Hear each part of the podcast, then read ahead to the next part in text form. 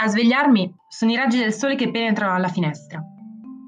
Decido quindi di alzarmi per godermi il panorama del sole che accarezza la pianura. Mi stropiccio gli occhi, mi stiracchio e mi dirigo verso la finestra che una volta aperta lascia entrare un freddo gelido che mi colpisce il viso. Beh, cosa potevo aspettarmi, penso. Sono sempre in mezzo alla campagna veneta in pieno inverno. Guardo meglio.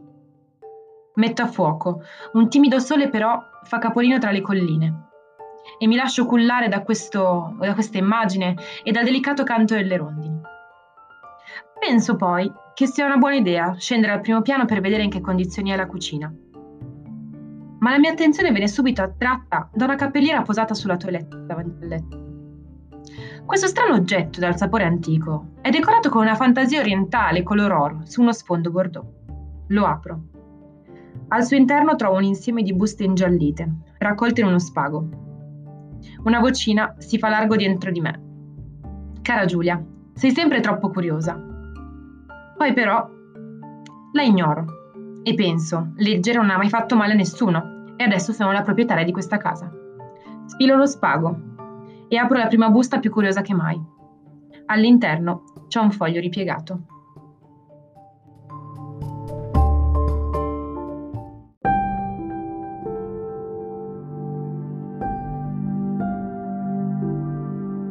I miei occhi iniziano a correre su delle parole scritte con un inchiostro blu e con una calligrafia obliqua ma molto ordinata.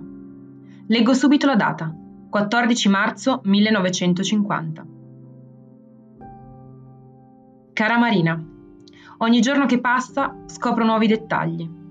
Ciò che è accaduto quell'infausto giorno lo scoprirò presto, ne sono convinto. Mia cara Marina, il viaggio si sta prolungando più del previsto ma fin quando non scoprirò tutta la verità, il mio cuore non si darà pace. Ti prego di perdonarmi. Sei sempre nei miei pensieri questi giorni nella soleggiata Sicilia mi rendono consapevole dell'amore che provo per te. Devo scoprire la verità e farmi giustizia. Sempre tuo Andrea.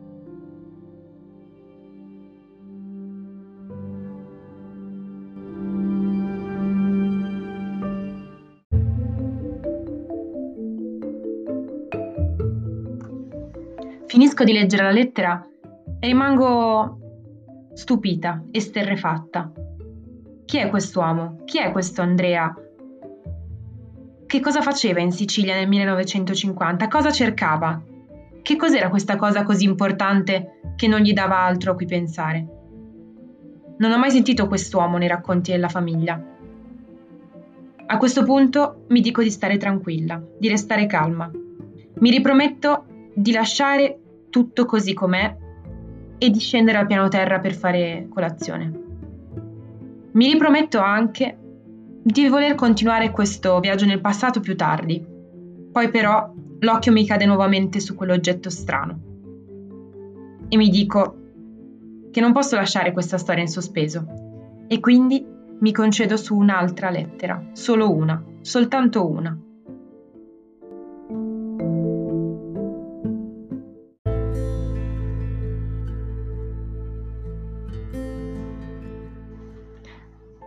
Apro un'altra lettera. Riconosco però la calligrafia ordinata e obliqua di quella precedente. La data però è un'altra, 23 aprile 1950. Cara Marina, sono ormai trascorse quasi sei settimane dalla mia partenza, ma sono lieto di sapere che hai trovato conforto alla mia lontananza in tua cugina Olivia.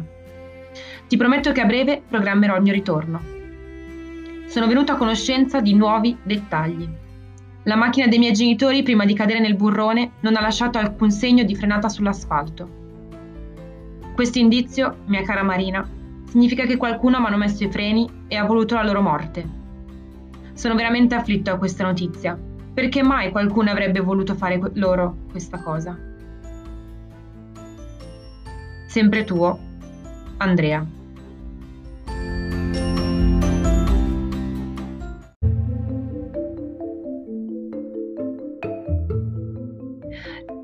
Le mani iniziano improvvisamente a tremarmi. Un omicidio. Chi è morto? Ma chi è questo Andrea? Che cos'è successo in Sicilia nel 1950? Presa dallo spavento, decido di chiudere tutta la rinfusa dentro la cappelliera e di nascondere la cappelliera sotto al letto. Scendo di corsa le scale. Vado in cucina e vedo che è tutto più o meno in ordine. Mi vesto in modo disordinato e decido quindi di uscire, di andare al bar. Mentre sono lì, un tarlo continua a picchiettarmi dentro la testa. Chi è quest'uomo? Cos'è successo? Perché mia zia aveva una relazione con quest'uomo di cui non si è mai saputo niente? Decido quindi di tornare a casa. Estraggo da sotto il letto la cappelliera e decido di mettermi a leggere tutte le altre lettere.